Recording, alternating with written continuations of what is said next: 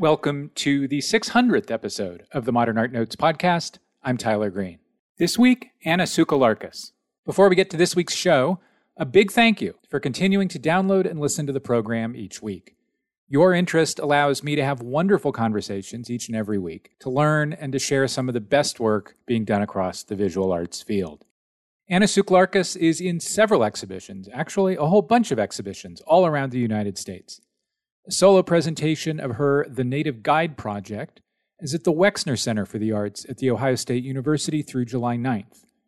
Titled The Native Guide Project Columbus, it includes bold-face phrases such as, I like how you see Native Americans as your intellectual equal, both within and around the Wexner's famed Peter Eisenman designed building. In a departure from our usual practice for curatorial credits, see the show page at manpodcast.com. Tsouhlarakis is also included in the second edition of the St. Louis Triennial Counterpublic, which weaves contemporary art into the fabric of St. Louis. It's on view through July 15th. At the Scottsdale Museum of Art through August 27th, Tsouhlarakis is in Language in Times of Miscommunication, an exhibition of artworks that use language to critically examine the complexities of social reality. And next month, the Museum of Contemporary Art Denver will present a survey of Tsouhlarakis' Indigenous Absurdities sculptures, which center Indigenous knowledge and systems as ways of teaching starting points. That show will be on view from June 14th to September 10th. Tsouhlarakis, who is Navajo, Creek, and Greek, often challenges and stretches the aesthetic and conceptual boundaries of Native art, often with humor, and as you'll hear in this week's show, even sarcasm. On the second segment, Michael Hartman and Historical Imaginary at the Hood Museum of Art at Dartmouth College. First, Anna Tsouhlarakis after the break.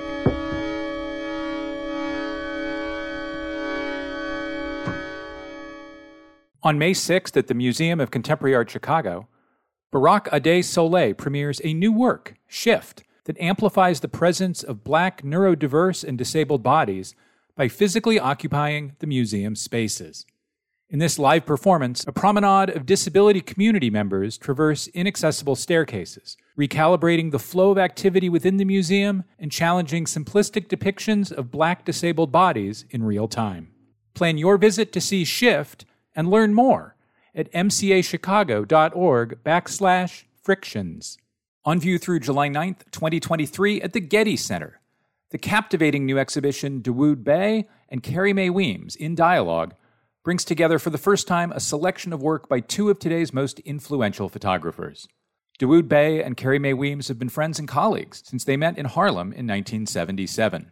Both grapple with issues of race, class, and representation, making art grounded in the experiences of Black Americans while also speaking to the broader human condition. The exhibition features the artists' early pictures, followed by their ambitious, groundbreaking explorations of the medium.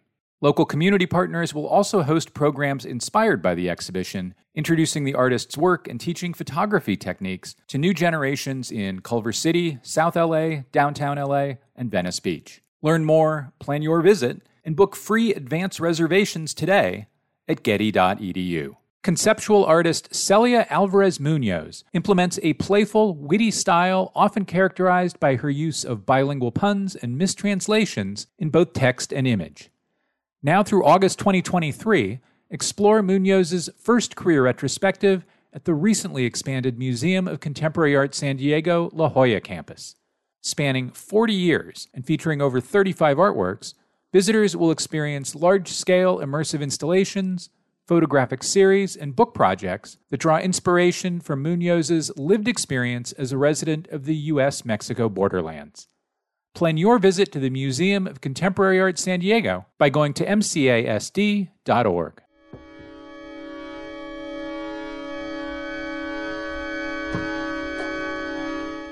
And we're back. Anna Tsouhlarakis, welcome to the Modern Art Notes podcast. Thank you. Thanks for having me. What is your Native Guide project? The Native Guide project is a body of work that I started when I was an artist in residence at Colorado College during the 2019 2020 academic year. As an artist in residence, my studio is in the museum at Colorado College, and I had a lot of interaction with the museum staff and a lot of conversations about what you know their role in the museum what their hopes were in terms of interactions with visitors And it really made me start thinking about the outcome that we hope for within art and or the the you know what is it that we want to get across? And how can you help guide somebody to the behavior that they hope that you hope for? And that's that's where the idea of the native guide project came from.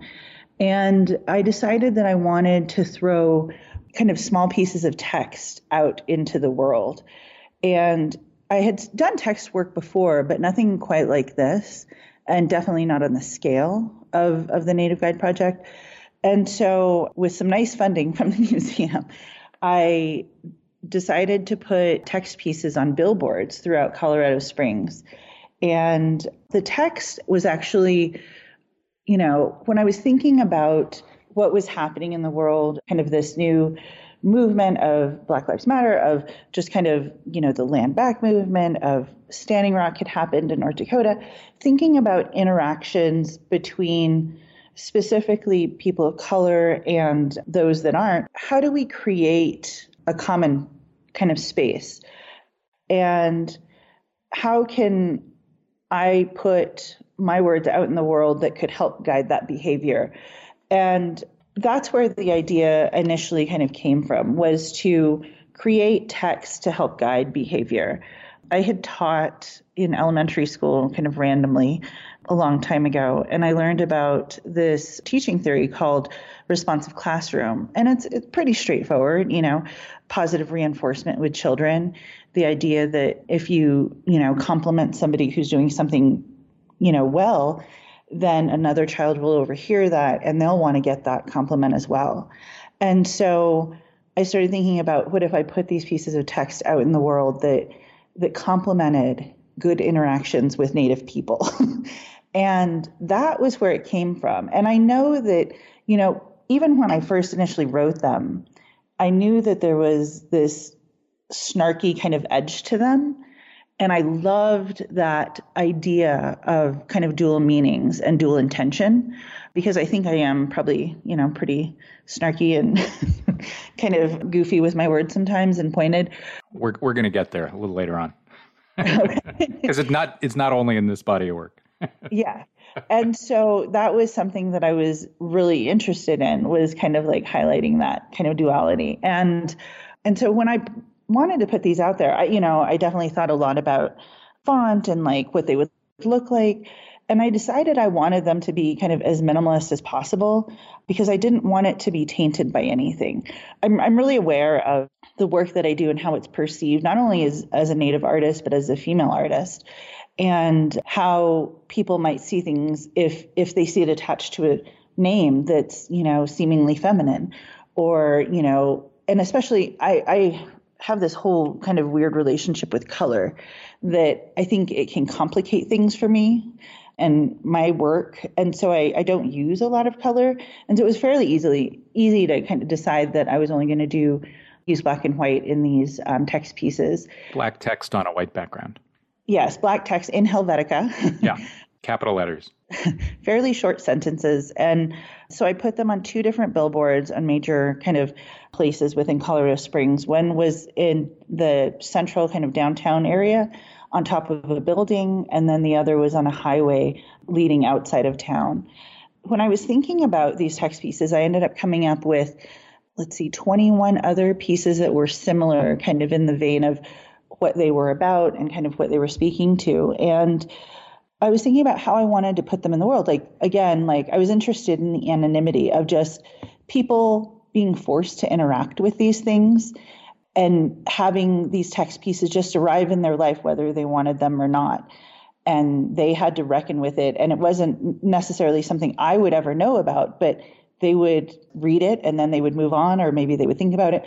And so I decided to put them on social media. And so I had them both on Instagram and Facebook and had business profiles created so I could push them out as ads. So the idea was that I think it was for the whole month of November in 2019, November, which is Native American Heritage Month. I pushed out two to three, maybe four ads a day all over the country. And it's really cool with these ads, you can decide who they're going to, the demographic you're trying to reach. And so I could decide that they were going to women between the ages of 60 and 70 who were shopping for handbags in Florida. And these would just randomly pop up in their feeds. You know, there was nothing to, they could click on them, but it would just take you to the, the web, you know, their Instagram page. And it had no mention of me, of what this was or anything. It just had more of these text pieces. So I like that idea that if people were interested or influenced by these in any way, that you know there was nowhere to go. They they kind of had to wrestle with this idea that they've been presented with themselves. And through through the analytics of the social media platforms i was able to see that throughout the month there were about 35,000 people that interacted with them in some way. So clicked on them you know hovered on them that type of thing. And so it was really exciting to know that that was happening. And so it was a project that i was really excited about and when opportunities came up to create different iterations of it in different in different cities. You mean physically? You mean outside the digital sphere? Yes, outside the digital sphere, but still both within kind of museum spaces and on, you know, in just the urban landscape. Could you read a few of those sentences for us? So, some of the examples of the billboards and the pieces that are on Instagram are I really like the way you respect Native American rights. Your tone when speaking to Native American women is so respectful. You're right. Not all Native Americans have red skin. It's nice that you didn't dress as a Native American for Halloween. That's the funniest one. so some of these are, I mean, they're pretty straightforward and I, I, feel like some of them are very specific about different you know actions that and stereotypes. And like the one i feel like that as a native person you hear a lot is about people that are that feel as though they have a familial connection to native americans in a very like tangential way. And so the one that says so very true. Not all native american grandmothers were princesses i feel like that one speaks to a lot of Native people. also speaks to a certain artwork in the U.S. Capitol Rotunda, it must be said. So, as you noted, your projects at the Wexner in Columbus and in St. Louis use text, and they kind of marry text to specific sites. In St. Louis, for example, you've made an installation at Sugarloaf Mound, which is the sole remaining Mississippian culture platform mound. It's located along the Mississippi River, about halfway between downtown St. Louis and Jefferson Barracks, which, of course, is the army post from which the United States carried out anti native people campaigns beginning in 1832. In Columbus, of course, in addition to kind of billboard type spaces, you worked in and, and like literally on the Wexner's Peter Eisenman building. So I'm kind of providing all of this long setup to get to a short question. Why at places as different as a wide open landscape separated from a major river by a building or, you know, at an iconic postmodern building, why in, in sites that different is using text appealing? I think text is really appealing to be used in pretty much any public space. I find it gets right to the heart. It cuts through things. It's not trying to act like it doesn't know that it shouldn't be there. and so, you know, right now I have the the pieces at the Wexner and at, in St. Louis at Counterpublic, but there's also the original iteration of the Native Guide project that I did in Colorado Springs is up right now at the Scottsdale Museum of Contemporary Art in Arizona. So yeah, text is all over right now. You were trained in, in grad school in sculpture, and we'll talk about some three dimensional stuff in a moment.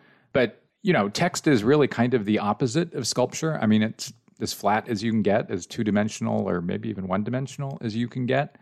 Are there affinities between text and sculpture that interest you that I haven't thought of? I think I think it comes down to ideas and the concepts that I'm trying to get across. I've always known like pretty much since undergrad that I, I was an artist. I think that's when I accepted it.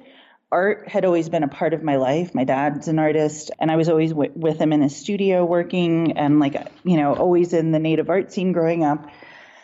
And while it was something I did, I never thought of myself as as that until really undergrad. And then once I was there, I, I realized pretty quickly that I was drawn to sculpture, that I saw the world three dimensionally, that I knew I wasn't a painter. and and photography was insanely expensive. But with sculpture it just it made sense and it was easy. It was an easy language to work in.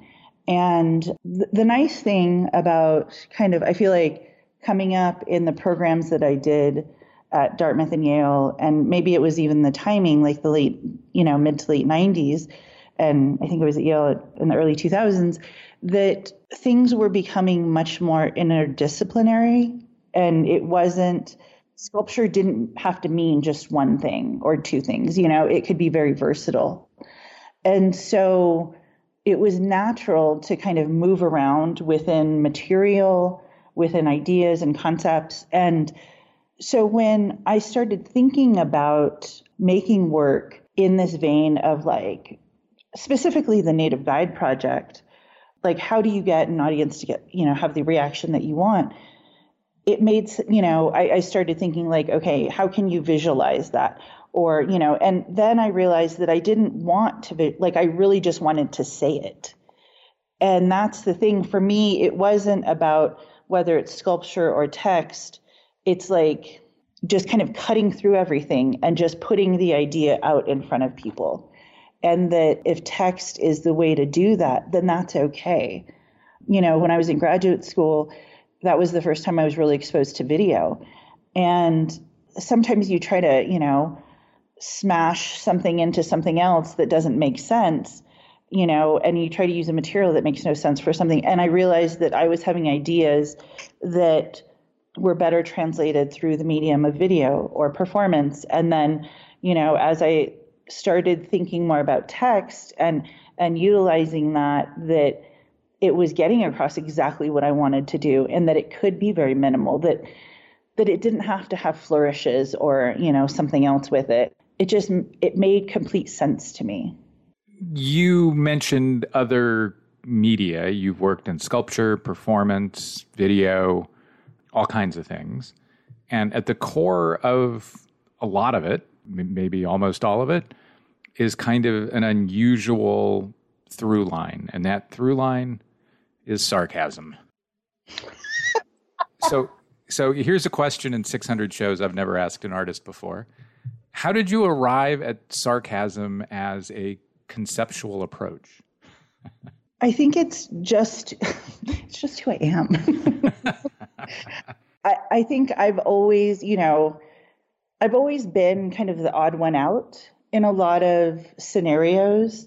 Like I've always felt different than other people. You know, when I growing up in Lawrence, Kansas, I was native in a predominantly white community. And then when I moved to New Mexico and we lived in Taos, I was the Navajo within a Pueblo community, you know, and then I went, you know, away to college to the East Coast. And, you know, again, kind of this alien person in this like bucolic space of New Hampshire. And then, you know, so it's always been kind of like that for me in different ways. And so, you know, even now here, you know, in, in Boulder, Colorado, it's very odd being kind of this native brown person in Boulder.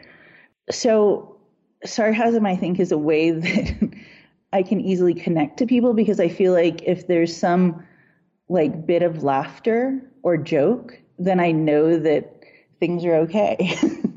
like we're we're getting to know each other, you know.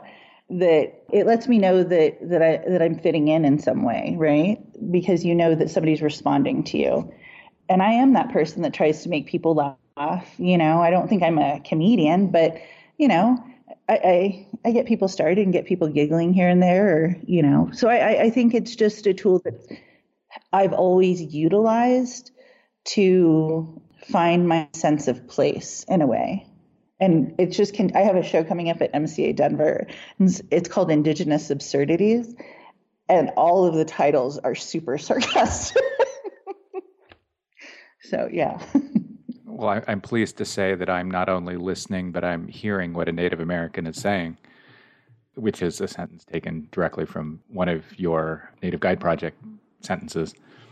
A good example of how your sarcastic approach migrates into three dimensions as well as black text on white background is an installation you made in 2016 at the University of Chicago. It's an installation of, I think, three sculptures, maybe five, I guess, depending on how you count things, or uh, you know, if you count speakers and whatnot. Anyway, it's titled "She Made for Her." It includes sculptures sourced from IKEA remnants, made into pseudo useful objects that seem to sort of reference things Native Americans use or used, and then you crowdsourced Native American women making up stories of what these objects were for and how they'd been used. And so it's a work or, or, or, works full of reference to the fungibility of narrative, to the slipperiness of authorship, to the interrogation of history. F- first, did I describe that fairly? Yes, that sounds great. Yeah. Okay. And and secondly, I guess how did you conceive that piece and what did you want to be sure it did other than just sit there on the floor? The piece was was actually conceived when I, I was living in Washington D.C. and I have three little kids, so we would always go to different museums and kind of you know kind of scoot around town.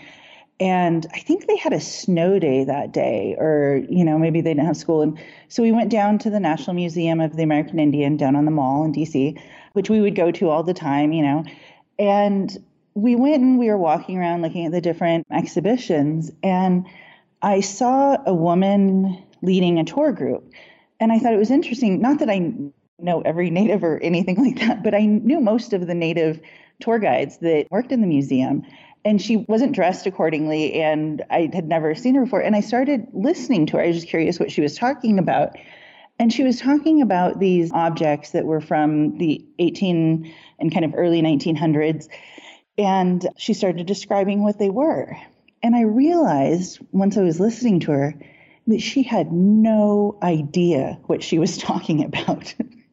and she was just making stuff up. and I was like, who is this person and who are all these people listening to her?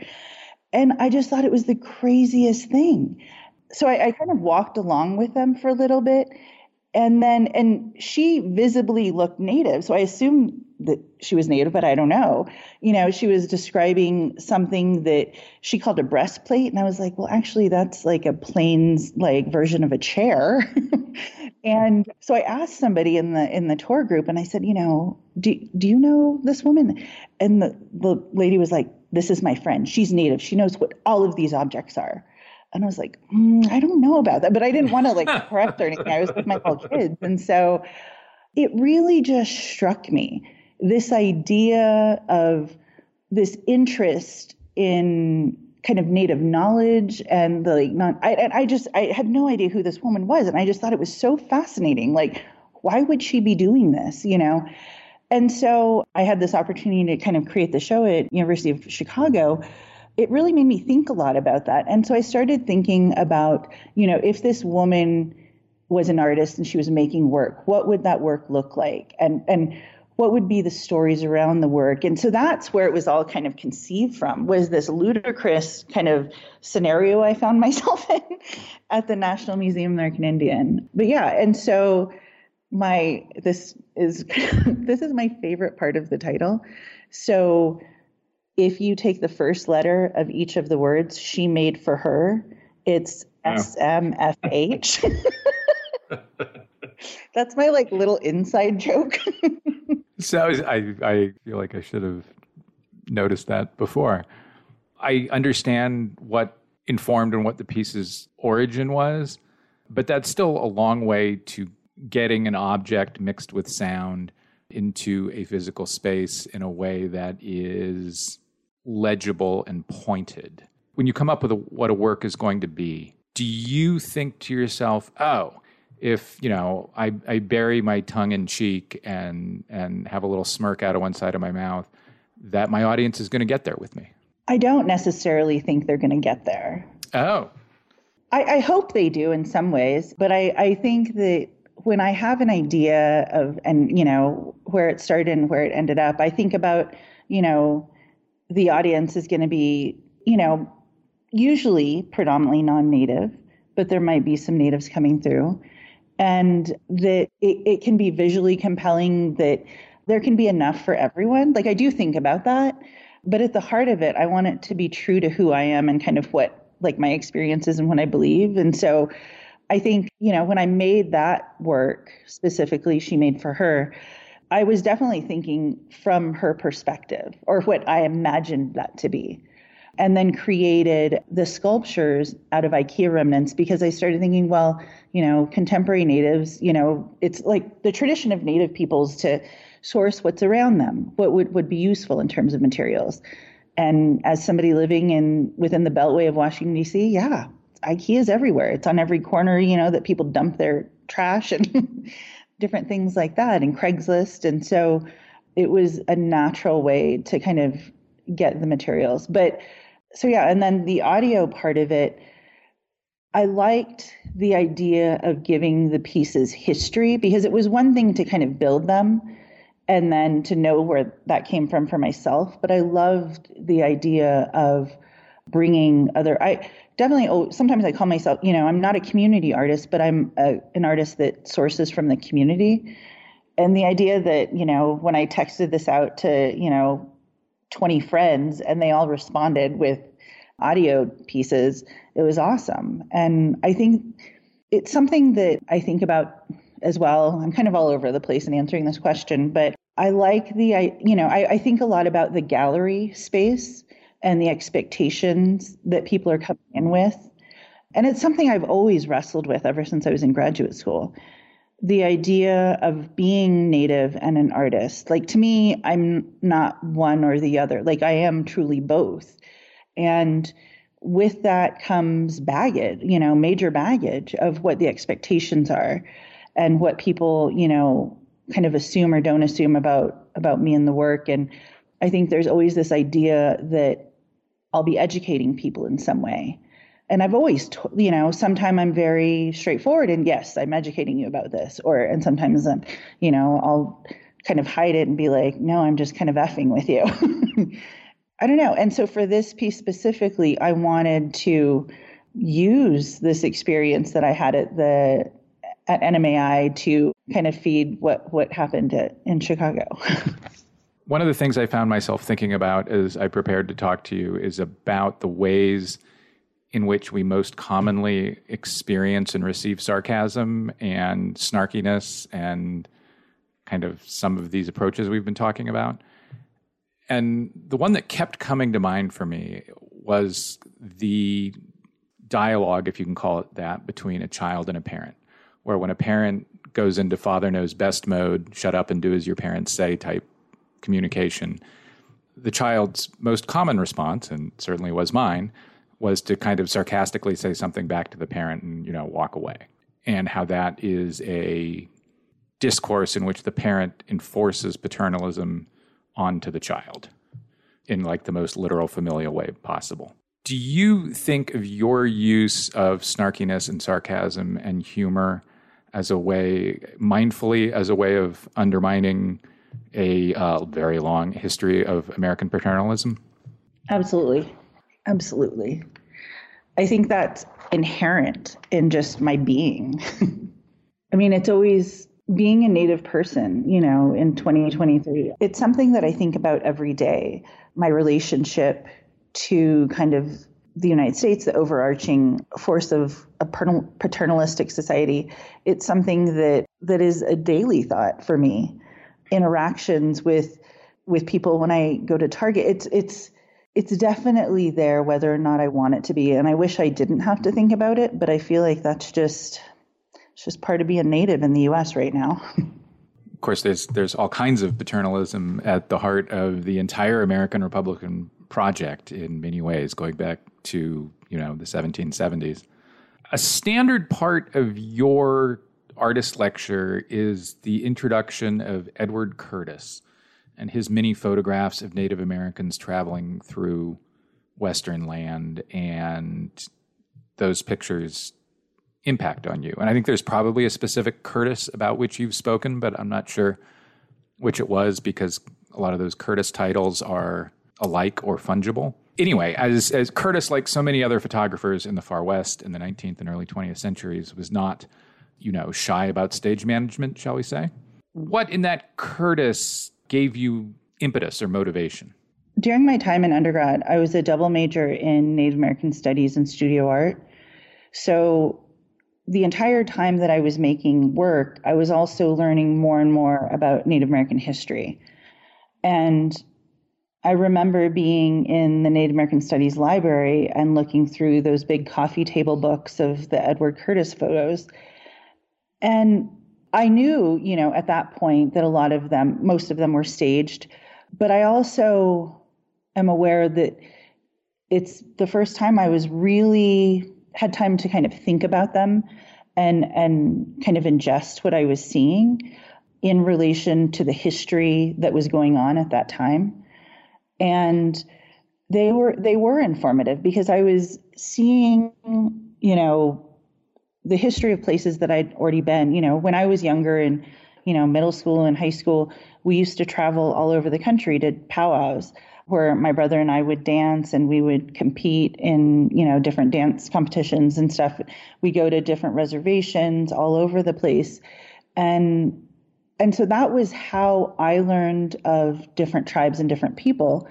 And then as I got older, you know, now in my late teens, learning about these histories, they they definitely became part of my vocabulary at that point. And like definitely that Edward Cur- the Edward Curtis photo where there's I want to say it's a Assiniboine family or maybe a I think it was a Assiniboine that were pulling a travois their horse was pulling a travois behind them I, I could see my connection to that as like this nomadic person and that is what drove me to create my pers- first performance piece which is just titled travois in which you dragged a travois behind you through the streets of Hanover, New Hampshire. The two kind of most humorous elements are one, there was you, you gave yourself a license plate. I felt that was actually I, it ended up being really funny. And I know that yes.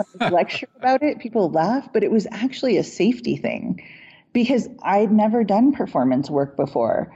And I was freaked out. I was like, oh my God, everyone's, you know, I'm going to walk in the middle of the street. And like, what if I get in trouble? What if the cops come and get me? I'm being brown in a rural, you know, New England town isn't always a good thing. And so I thought, well, if I use my license plate, then it kind of makes it legal that at least I'm pulling this thing through traffic. okay, but so, here here's where I should jump in to say that you also parked in a legal parking spot. Yes. so, something about all of these elements points to that you are winking at the history of Native American mobility and how sometimes it was part of who people were and what they did, but within the colonial context, often migration was forced.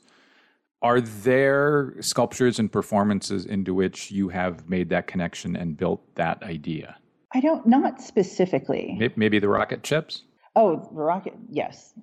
I was thinking of forced migration, like as in Trail of Tears, but no, the rocket ship is definitely a different type of migration. so, the rocket ship is a project that I did initially when I was in graduate school in 2002, and then I was asked to uh, create a new iteration of it for a show at NSU Art Museum last year. And it's one of my favorite pieces. It's where I built a 12 foot, fully working rocket ship out of mostly found objects, found wood. And so I read this text piece during the presentation of it where it speaks to the ideas of, you know, the resources of the earth running out and where people would, you know, at that time probably be looking at other planets to move to and when there was a time when people were actually ready to go, you know, there would be people that had the fancy NASA type style rocket ships. And Native Americans would probably be left to kind of build our own like shoddy rocket ships that would have chains that would hook on to the larger ones.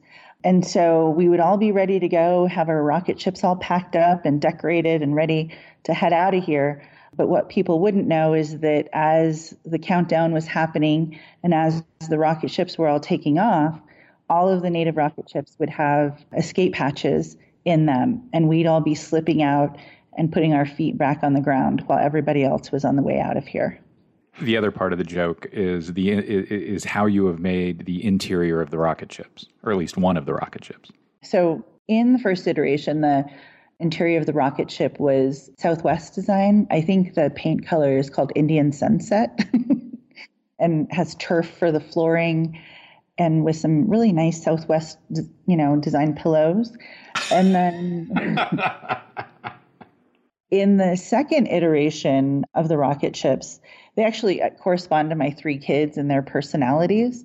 So I made three rocket ships, and the interior of one of them is similar to the first one, like with a Southwest design. Another rocket ship is much more kind of clean and kind of minimal in response to my son and kind of the way he kind of sees things. And then the third rocket ship is full of fur and softness, and you can't even actually stand up in it. You have to lay down, and you're amongst kind of like those Sherpa, you know, or like um, sheepskin pillows and whatnot. And so, which is very suitable for my middle daughter and her inclination to lounge.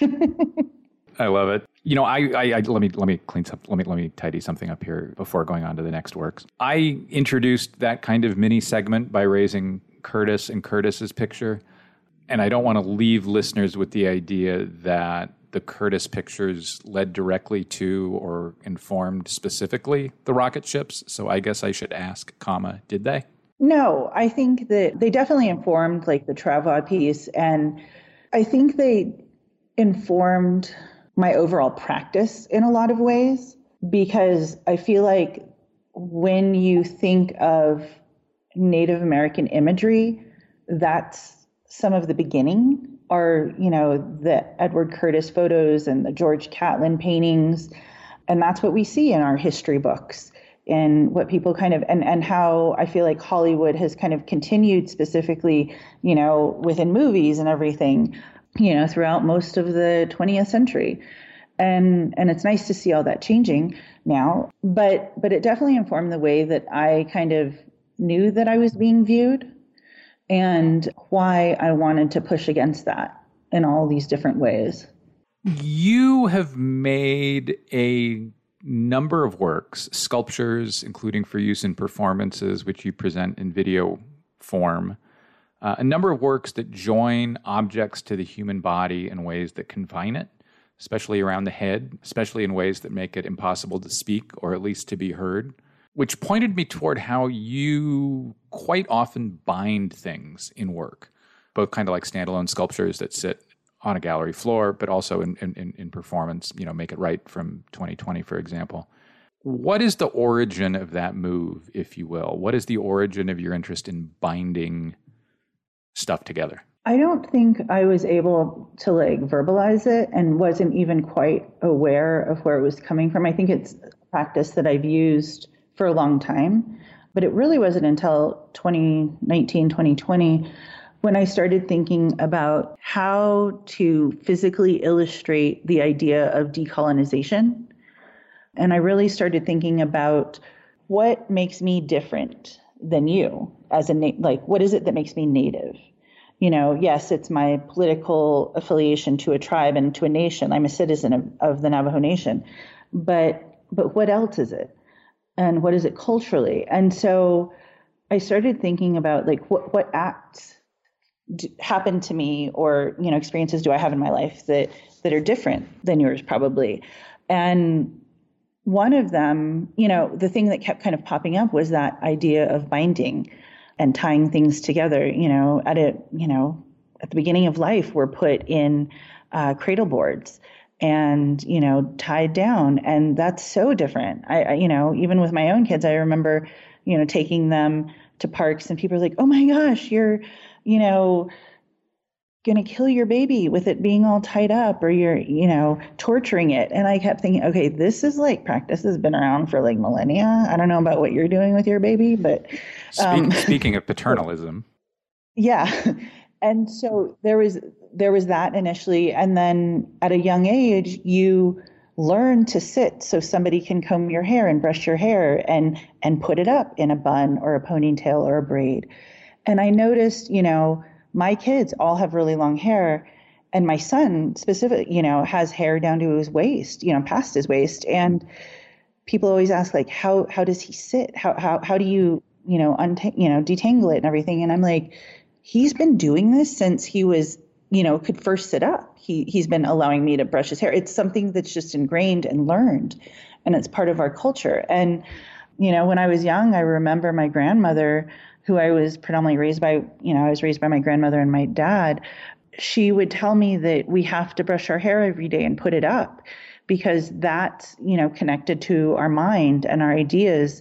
And so, if we want to go through the day in a good way, we have to be respectful of our hair and put it in a bun, or else if it's all crazy, that's how we're going to go through the day. And our thoughts will be kind of, you know, all over the place and and it'll be in disarray and so we won't have a good day. And so that's always something that has always you know stayed close to me. And as i've gotten older there are just so many other ways that binding have become obvious as part of like me being navajo like the idea of you know when we make certain types of meat you know you bind up the intestines when you make you know medicine bundles and things like that. There's always this act of binding or tying things together.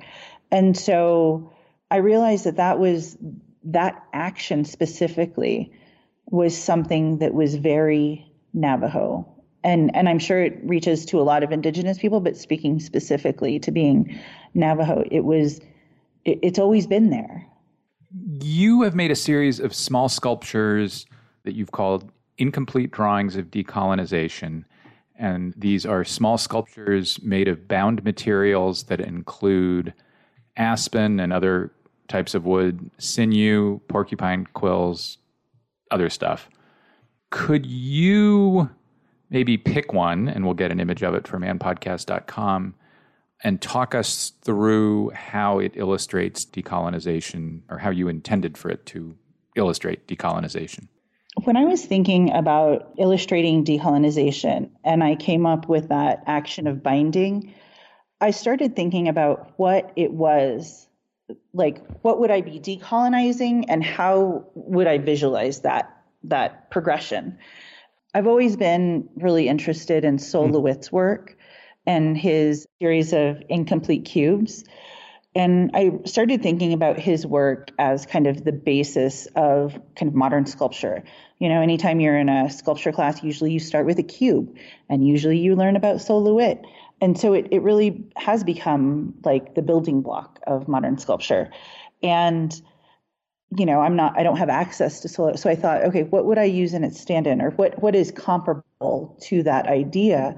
And of course, I love coming back to IKEA because it's local, it's easy, but it's also it speaks to the way that natives use materials in a modern way.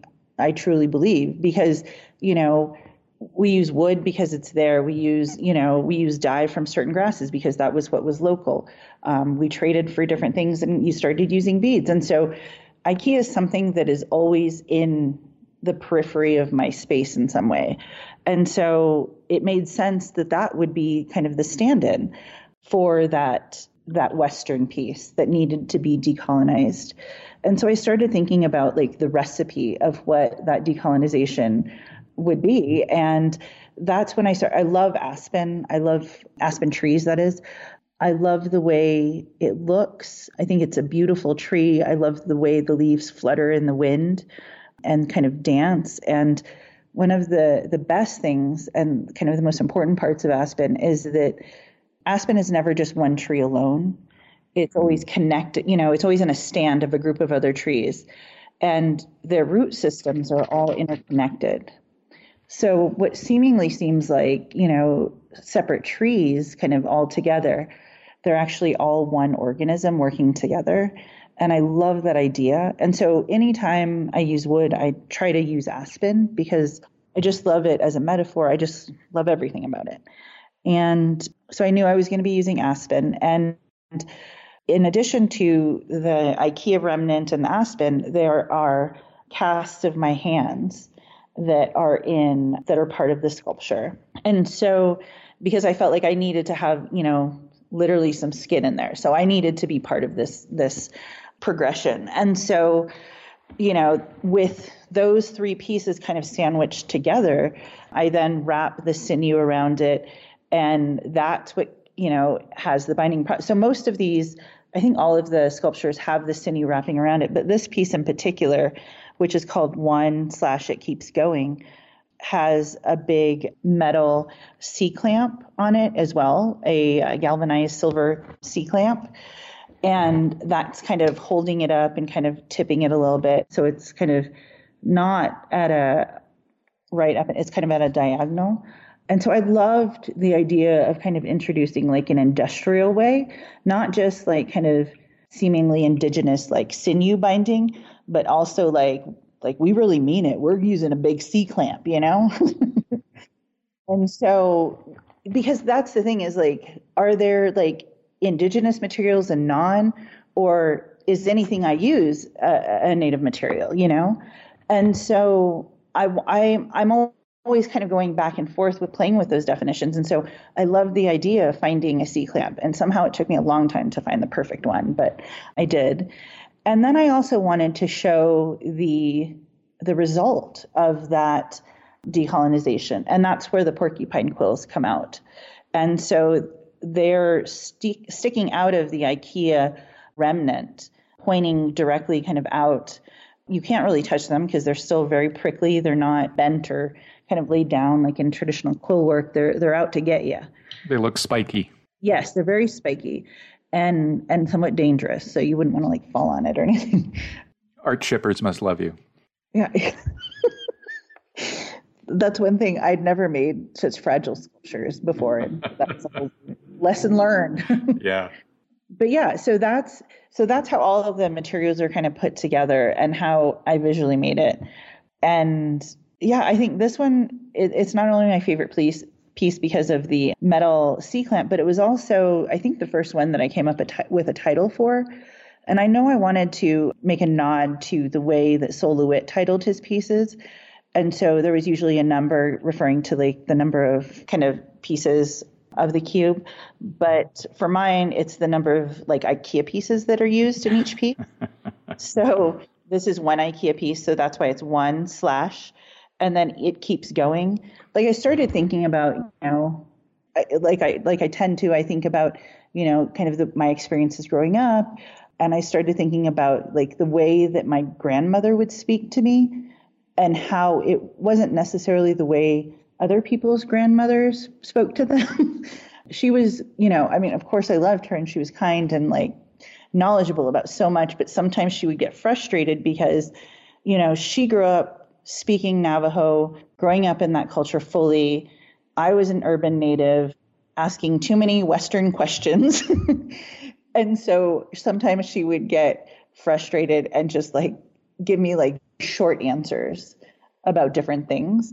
So that's why it's so all of the titles speak to things that I imagine her if she was to describe these objects and she was like frustrated with you about answering you, this is the way she would respond. it's very specific. so that's why, and so, you know, it's just like she would just say, like, it keeps going. And like there's one that's like, make it right. And another one is the way it was told. And I feel like that one she would always tell me because she would always say, that's just the way it is, or that's the way I was told, you know? And so, um, yeah, all of the titles kind of speak to to that. Finally, given the newest ways in which right wing European Americans are trying to extend white supremacy by requiring schools in some states to teach only about white greatness, I wanted to ask you a bit about your undergraduate experience, which you referenced a moment ago.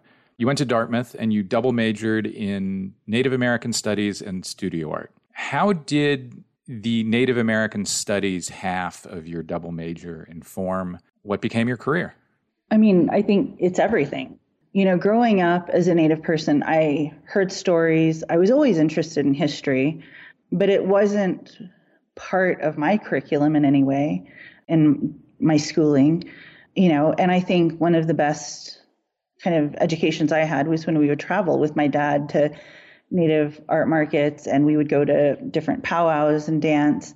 And so I got to understand like the difference in, you know, beadworks or designs that people would use on their outfits or within their art and the different way, you know, different people would use, you know, make pottery or or do different things like that, you know, the different designs. And so that was one kind of education that I had. And then when I went to Dartmouth and I started learning about specific histories, I was enthralled because because that's not something that that we necessarily you know know automatically like i didn't know you know about all the different wars that happened and the treaties and the relationships of, of tribes to themselves and to each other and you know to the alliances that that were that were formed and all of those things. And so I was just, I've always been enthralled in that. You know, when I was at Yale, I took, I think I was the first graduate student from the art school to ever take a Yale law course. I took federal Indian law. And, you know, I found it absolutely fascinating to learn even more technical information about kind of tribal relationships and about rights and about how, you know, how things were formed, whether it be, you know, tribal enrollment or the process of like voting rights or land rights and all of these different things like that. And I think that has only made me more interested in in being on top of kind of current events within Indian country, but also making sure that I'm aware of the different places that the information is coming from because it's not, you know, just like any media sources, like things are not always the way you think they are. And, you know, depending on who you're hearing from, like it may be an environmental group, but they're actually not talking to any natives about a specific issue and they've just decided to take on something on their own. But when you actually talk to the tribe, they want it this way, you know? And so I don't know, it just, it has really informed, I think, everything about kind of my current practice in life. When talking about the way that people are trying to form education within the United States and kind of almost erase histories, one way that I've tried to do that in my professional teaching life is that I'm the head of foundations at the university I teach at. And I, you know, when thinking about forming the curriculum, you know, this isn't an art history course, it's a studio course.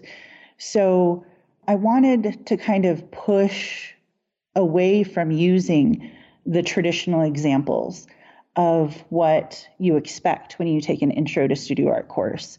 You know, when talking about, you know, specific compositions or something like that, you know, we don't always have to look at, you know, George Seurat or, you know, Cezanne or anything like that we could look at Mickalene Thomas and, you know, Kehinde Wiley instead.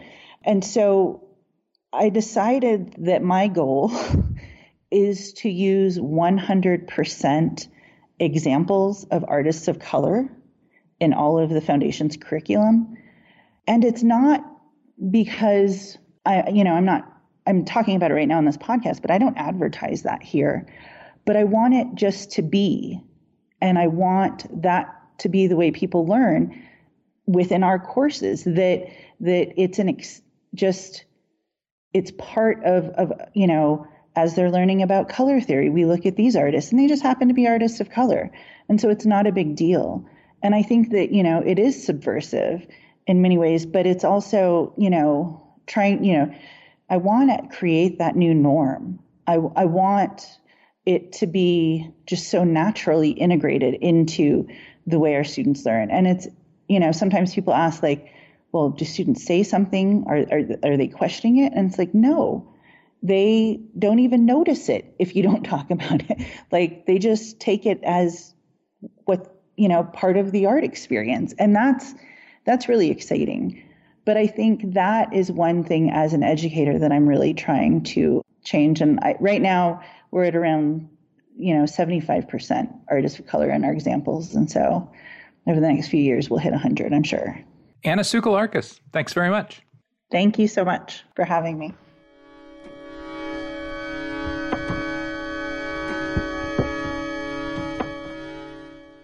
The Museum of Fine Arts Houston is proud to announce the opening of the new galleries for art of the Islamic worlds. The galleries display the entire MFAH collection of Islamic art, enhanced by the Hossein Afshar collection, an exquisite selection of Persian masterworks. See historic paintings, ceramics, precious metalware, finely woven silk fabrics, and carpets. Learn more at mfah.org/Islamic Worlds. As the Princeton University Art Museum constructs a new building, set to open in 2024, more than 100 works of American art from its collection are traveling the country in the exhibition Object Lessons in American Art, on view at the Georgia Museum of Art at the University of Georgia through May 14th. Spanning the 18th century to the present, Object Lessons features works of Euro American, African American, and Native American art and illustrates how fresh investigations and contemporary perspectives can inform and enrich its meaning. With these objects, the exhibition asks fundamental questions about artistic significance and how meaning changes across time, place, and context. Visit georgiamuseum.org for more information about the exhibition or visit athensga.com to plan a trip. The Modern Art Museum of Fort Worth presents I'll Be Your Mirror Art and the Digital Screen. Organized by curator Alison Hearst, the exhibition examines the screen's vast impact on art from 1969 to the present, including more than 60 works by 50 artists. Artists including Cory Arcangel, Lynn Hershman Leeson, Hito Steyerl, and Hasan Elahi examine screen culture through a broad range of media, such as paintings, sculpture, video games, digital art, augmented reality, and video. Screens affect nearly every aspect of life today. Their pervasiveness has bred a 24 7 breaking news cycle, the looming corporate sponsored virtual reality metaverse, unlimited accessibility and content, and an ease in how ideas and images are distributed, undoubtedly shaping culture in profound ways. The exhibition starts in 1969, the year of the televised Apollo moon landing and the launch of the Internet's prototype ARPANET, and continues through the present.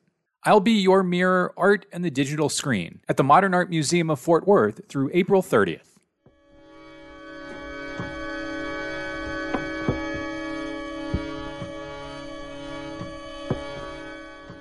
Welcome back. Next up, Michael Hartman joins me to discuss Historical Imaginary at the Hood Museum of Art at Dartmouth College.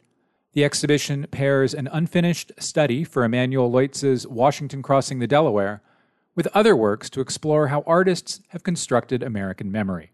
It's on view through November 11th. Michael Hartman, welcome back to the Modern Art Notes podcast. Thank you, Tyler. It's great to be here. The Hood is exhibiting an incomplete 1850 study for Emanuel Leutze's Washington Crossing the Delaware paintings. There are three of them. First off, what can we learn about Leutze's final composition from this study? The study itself is only partially painted. At the center, you have George Washington standing in the boat, two figures hoisting the flag behind him. But then all the other figures are only sketched in you really get a sense of how Leutze is trying to compose the scene, where people are being placed, what sort of hierarchies are being created in this incomplete study. And as it is, you can really understand how Leutze is privileging certain histories over others. So, for instance, you have George Washington at the center, this recognizable figure. But in the final versions of Washington crossing the Delaware, you also have other figures who are in the boat. You have a Scottish immigrant, for instance. You have an African American who is or who is using oars, and you have someone who's dressed in Native American clothing, although debatable whether they are actually a Native American.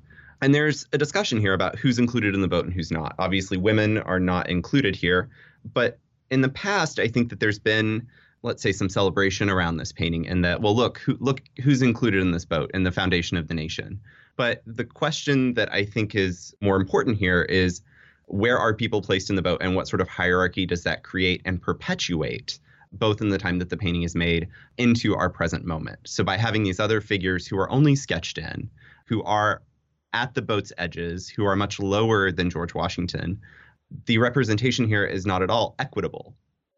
The guiding light, if you will, of your show at the Hood is that the pictures in the show are and were engaged in forming the idea of the American nation. How does Leutze's Washington Crossing the Delaware and this study contribute to the creation of the idea of the American nation? An idea of the American nation? Well, within the context of the study itself, we can see how racial hierarchies are being constructed, right? Literally in the hierarchy of who is placed where and how much uh, they are actually completed in the study.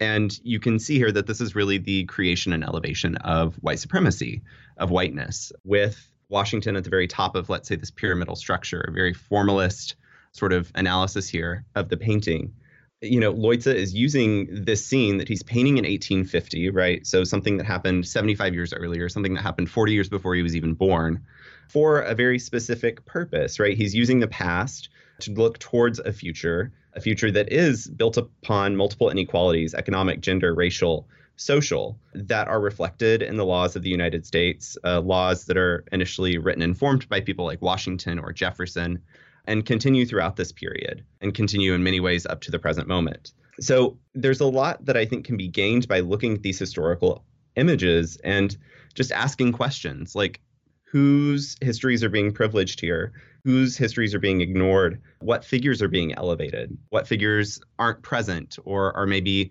secondarily placed. With the idea that, you know, these artworks and in particular Washington crossing the Delaware isn't it's an iconic image. These are iconic paintings and have in many ways shaped and continue to shape, I think, popular understandings about the foundation of the United States.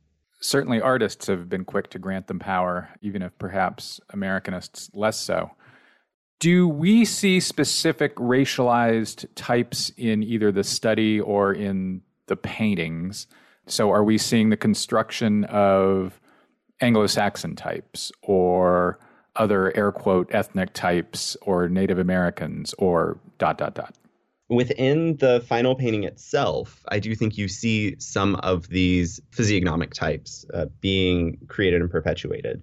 You certainly have, let's say, Anglo Saxonism uh, at the top of the pyramidal structure in Washington crossing the Delaware. You have Washington himself, uh, you have the man who's directly behind him hoisting the flag they are, I think, very differently formed, particularly in their clothing, let's say, than the Scottish immigrant, right, who is working as an oarsman, essentially. And, you know, next to him, further in the background, you do have uh, an African American. You do not know if this black man is free or is enslaved, but you can see the construction of that type here and I think you know it's certainly more apparent in the final version, but you can see Leutze is is working on this in the study as well. I should pause here to note that Leutze painted three versions of you know the air quotes final painting. There is of course the painting at the Metropolitan Museum of Art that we all, safe to say, know today. There is a version in a private collection that for many years hung in the White House, and a third version was at an art museum in Bremen, Germany, and was destroyed in 1942. So I'm fascinated that even though you and I recognize multiple Leutzes, this this painting or these paintings and others, as having helped form the idea of the American nation, often in ways that construct the nation into Anglo-Saxonism, as you just mentioned, and in other paintings, Christian nationalism. Leutze has not been a popular subject among scholars or museums in recent decades. Uh, comma, why not? I think that is a great question, and I think it's one that is in some ways difficult to answer. On the one hand, I think Leutze and many of his contemporaries or students, such as you know Albert Bierstadt, Worthington Whittredge, uh, Eastman Johnson, these are artists who you know really the last sort of major scholarship on them was either at the nation's bicentennial in the 1970s, maybe uh, in the early 1990s. So these paintings have really been considered and examined in what they actually portray. I think, in some ways, a perspective that is too literal rather than thinking about the different socio-political ideological currents of the time periods in which they were made and what these paintings were then trying to create and uphold so for you know Leutze, for instance, you know Washington crossing the Delaware, it's an image that I think everyone or most everyone has seen at some point, but not thought critically about not thought deeply beyond, you know, who, you know, the portrayal of these individuals and what the scene was when Washington crossed the Delaware. I don't think the painting has necessarily been thought about as a painting in the 1850s that's created in Germany and then becomes highly popular in the United States, and why this painting was being painted at that moment. And you know what the artist and what the audiences who saw this painting were thinking about when they looked at this scene from 75 years earlier. Yeah, I think that's exactly right. I think that to the extent there have been recent addresses of, of some of the works and artists you mentioned, they tend to be from a critical lens of the present, looking backward rather than investigating the making and presentation of those paintings within the understandings and ideologies present within those paintings and prominent within their making and presentation. So, across this installation, you jump off from the Leutze to point to other ways that US artists have constructed the idea of the American nation. And I think for fields such as, say, French art history or, or British art history, these are de rigueur explorations. But I think here in the US, Americanists have been rather shyer about such. So let me tee up a couple of the artworks that are in the show, and then I'll get out of the way and let you explain how those artworks have been agents in building or constructing our understandings of the United States. Let me bring up Worthington Whittredge, who painted near Grey Court, New York from the early to mid 1870s, and th- that's in your collection. You know, there's a number of artists who are featured in this show who were students of Emanuel Leutze, and Worthington Whittredge is one of these. This is a painting uh, from the early 1870s uh, portraying a landscape in New York. You know, you have, uh, I believe, a farmer on a horse, uh, you know, in a sunlit field and it's a rather kind of bucolic landscape. And I think that there's many ways that we can think about this painting, but within the context of the exhibition, I think that this painting really is trying to use nostalgia to kind of promote this myth, you know, that the past was a simpler time or that agricultural labor is something that can be looked at and enjoyed without actually thinking about the real hard labor that is agricultural labor or the, you know, economic precarity or the you know long hard work the hours that this person on a horse actually puts into their everyday life to meet their ends right? And you know if you start thinking about Worthington Whittredge and you know he's based in New York and who would have purchased this painting it was probably a wealthy Manhattan merchant who knew nothing about farm labor who had not worked on a farm right and they hang this in their house and what do they think about it what does this wealthy merchant think about this painting, this merchant who never knew uh, the true toils of economic labor. And, you know, kind of by ignoring that reality, I think that in many ways, paintings like this encourage deeper economic stratification between social classes, right? Because that white farmer on the horse is perceived to live in a sort of simpler, quote unquote, lifestyle, right? I think what you're saying about the cattle is really important here. A painting that's not in the show but is in the Hoods collection called Tannery in the Catskills from about 1850, I believe. And I think would be work really well in conversation with this. The tannery in that painting would have been abandoned shortly thereafter because folks in New England didn't want the pollution from tanneries, from cattle necessarily in their region, right?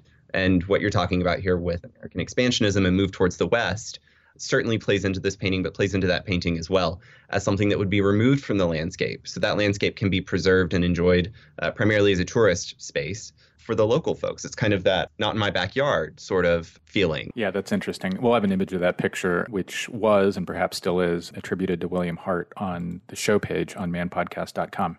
I think there are two other things in this painting that call us to understand that it's a picture addressing the American nation. One is the entire painting revolves around an American elm tree, which in American painting is almost always a reference to the famous Liberty Tree of, of Boston yore.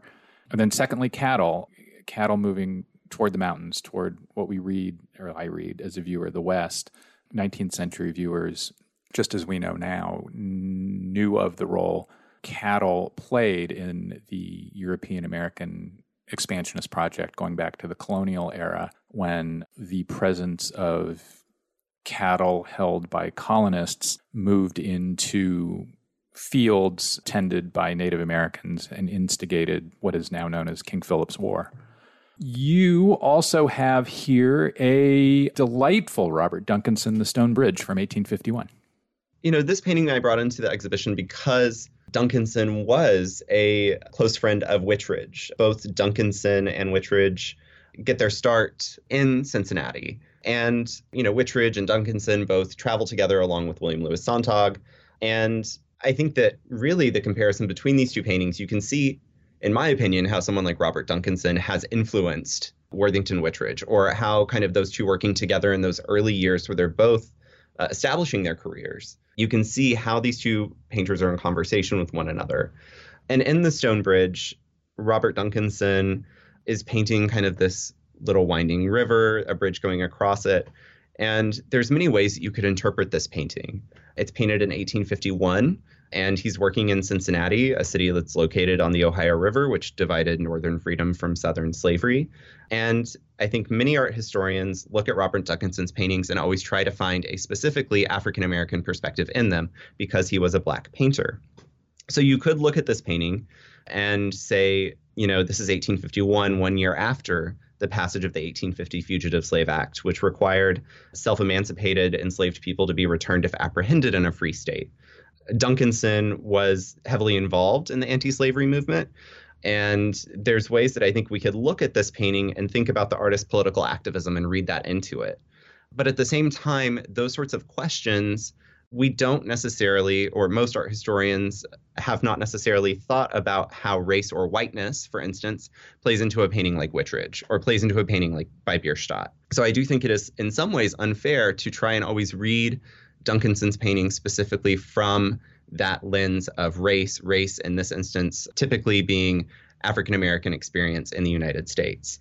I think that there's the equal possibility that Duncanson might have just sought pleasure in painting a landscape and we cannot rely upon Duncanson to do all of that work for us. In addition to paintings, you have other works here, drawings and other stuff, including two works from around 1840 made by no longer known artisans or artists in the Seminole tribe of Florida. What are they and how do they fit the show's construct? Uh, whenever I was preparing this exhibition, I collaborated with our director of curatorial affairs and curator of Indigenous art, Jami Powell, to be sure that we were trying to include various narratives and not just center the Leutze within the conversation. So on the back wall, we also have, you know, this Seminole tribe of Florida beaded shoulder bag that was made roughly 10 years before Leutze's painting, so it is earlier. And we included it partially because there is a bandolier bag uh, included in the final painting, uh, but it's not at all a one to one comparison, and we don't make that comparison in the label. But I think what is particularly interesting in one way is that Leutze is painting this scene of US history while living in Germany, right? This is a kind of international conversation. And in the same way, this shoulder bag or the beaded sash that you were mentioning uh, are very much internationally informed as well. The beads that are on them would have been made in Europe, would have been traded by the woman who made these the shoulder bag, the woman who made the sash. So in the very material formation, these are also international objects, uh, in that the glass beads had crossed the Atlantic, had made their way to this woman who had traded for them. At the same time, there's also a discussion here I think, about the multiple nations that exist in what is today the United States. The woman who created this bag for a close male relative was thinking about how to help him assert Florida Seminole sovereignty in this period, a period in which the Indian Removal Act was still actively being enforced, which the Florida Seminole were able to resist and stay within their nation, within their homeland. Uh, and at the same time, we're helping uh, people who had been formerly enslaved and had self emancipated, accepting them into their community. That's interesting in the context of the Leutze and beyond for all kinds of reasons, including that roughly concurrent to the production of the two objects in your show, Robert John Curtis was painting Seminole Chief Osceola, who was then imprisoned in Charleston, um, South Carolina, at Fort Moultrie, a painting that was widely, I mean, spectacularly widely copied not only by Curtis, but by other painters.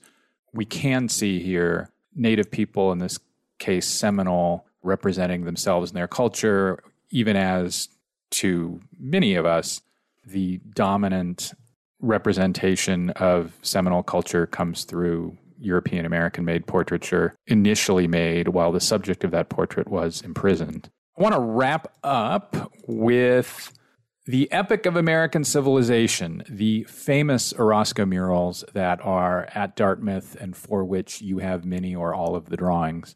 And you've included a few of those drawings in the show.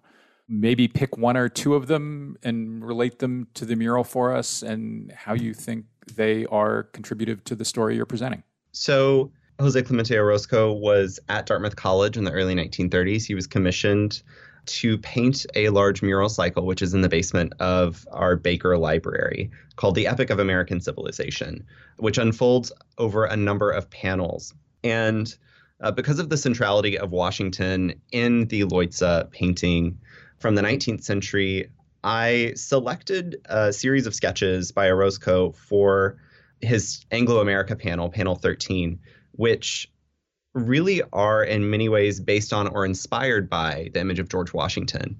So Orozco in the final mural portrays this rather kind of stern looking school teacher. She's surrounded by these children. There's a schoolhouse in the background. There's a number of figures who all kind of have almost a zombie-like appearance. I believe that is a, I believe that's a description that comes from uh, Dr. Mary Coffey, who teaches here at Dartmouth. And really, you know, Orozco is thinking about how the US education system promotes nationalism by not fully reckoning with the nation's entangled, complicated, and violent settler colonial history. And he does these sketches of Washington and doesn't figure out how to incorporate them into the final scene. So, in one of the drawings, you see this kind of floating figure behind the school teacher next to the schoolhouse. In other ones, you just see a sketch of Washington's face. And what Orozco ends up doing is kind of merging George Washington's face with the school teacher. The, the, the school teacher is wearing a dress, by the way. yes, yes. As a way to, I think, really criticize, right, the US education system and what it was promoting by not being self critical, let's say. And he does this in a number of other panels, but I selected these because of how Washington is portrayed, and also because I think it makes this exhibition a little bit more local to the Dartmouth community. And we have one other work in the show that does this as well. And it is a wampum belt that was recently given to us by the Mohegan Nation on the occasion of Dartmouth repatriating Samson Occom's papers. Occom was a citizen of the Mohegan tribe and a Presbyterian cleric who actually went to England and raised the money for Dartmouth College, but was never given the credit that was due. It was always Eleazar Wheelock who was kind of considered the founder of Dartmouth, even though Occom raised all of the funds. And we have developed an ongoing relationship with the Mohegan Nation to rectify this story and tell a more accurate and complete history. And whenever we repatriated Occom's papers to them, they gave us a wampum belt, and it shows these figures kind of walking hand in hand. And it really does signify this ongoing relationship between us and between the Mohegan Nation that will be continually revisited to be sure that Dartmouth is upholding our agreement uh, and being honest about our history. The belt was made by Kaylee Fournier. Michael Hartman, thanks so much. Thank you, Tyler. That's all for this week's show. The Modern Art Notes podcast is edited by Wilson Butterworth. Special thanks to Steve Roden, who created the sound for the program. The Modern Art Notes podcast is released under a Creative Commons license. Please visit Modern Art Notes for more information. Thanks for listening.